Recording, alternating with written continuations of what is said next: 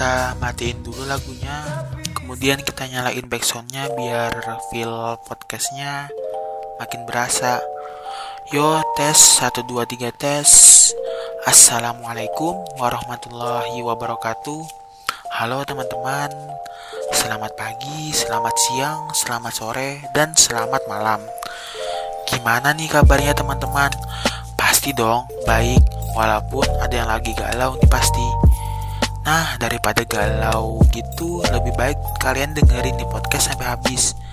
Uh, aku mau minta maaf nih kalau misal ada suara-suara yang gak diinginkan karena ya tahu sendiri hari ini hari Minggu orang-orang banyak keluar buat beraktivitas. Sebelum memulai podcast ini ada pepatah tak kenal maka tak sayang. Eh sudah kenal gak sayang-sayang, iya. Ada baiknya aku berkenalan diri Walaupun ya siapa yang gak kenal aku? Namaku Muhammad Wafi Ramadan. Biasa dipanggil Wafi. Tapi keserah aja deh Selama kalian nyaman Aku juga gak apa-apa. Tahu sendiri kan Aku udah mahasiswa Hanya siswa. Jadi kurang lengkap Kalau nggak kenalin identitas kampus. Nimaku 2011111 2100002 dari kelompok 3 Okulon Motor Fakultas Kedokteran Gigi Universitas Lambung Mangkurat. Gak kerasa udah bulan Desember aja ya. Kayaknya tahun ini cuma 3-4 bulan aja. Januari, Februari, Maret, dan ini udah Desember. Semoga kita bisa ya berjuang di pandemi ini dan selalu diberi perlindungan oleh Tuhan Yang Maha Esa. Aku mau cerita dikit nih. Jadi kan perjuangan buat masuk kampus yang gue impikan ini banyak banget rintangannya. Dari pandemi di mana semua kegiatan itu serba terbatas. Biasanya setiap hari itu aku les buat persiapan UTBK. Eh, jadinya segalanya online. Belajar online, rapat online, sekolah online, sampai dia lagi online tapi nggak bales chat. Hehe. Gara-gara online ini susah banget kalau memahami materi pandemi ini kan juga susah gitu buat berbicara langsung. Yang awalnya kalau ada materi yang gak paham langsung aja gitu ke les aku dan nanya ke gurunya. Karena sadar akan keterbatasan ini tentunya ada usaha dari aku.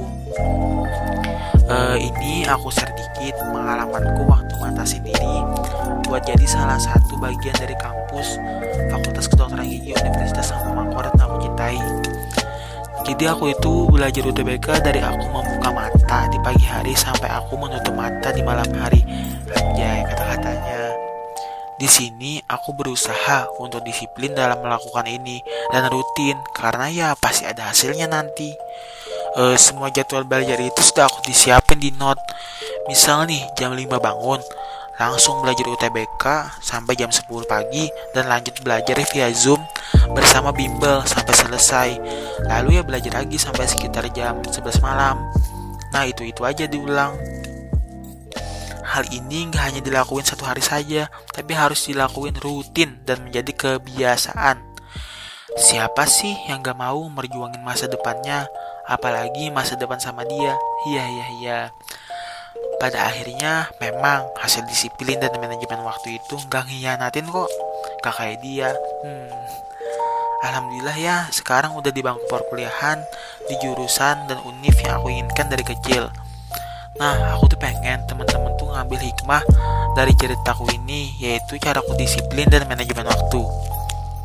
Disiplin menurutku sih bukan hanya bisa datang tepat waktu, terus ngumpul tugas tepat waktu, tetapi lebih jauh ketika kita bisa melakukan suatu hal positif Tidak hanya satu kali saja tetapi menjadi sebuah kebiasaan Dari ceritaku tadi dapat dipetik apa manfaat dari disiplin kan? Disiplin ini bisa membuat kita menjadi seseorang yang tidak menyia-nyiakan waktu Karena setiap waktu itu berharga. Ada peribahasa dari negeri seberang Yaitu waktu itu adalah uang. Dan peribahasa Arab waktu itu adalah pedang. Bisa dibayangin kan betapa pentingnya sewaktu-waktu itu bagi kita? Saking pentingnya waktu Waktu diibaratkan pedang yang tajam dan bisa membunuh Kalau dari segi agama eh, Allah Subhanahu wa taala sangat sering bersumpah menurut waktu di surat Al-Asr yaitu sesungguhnya manusia mengalami kerugian kalau tidak bisa memanfaatkan waktu dengan baik.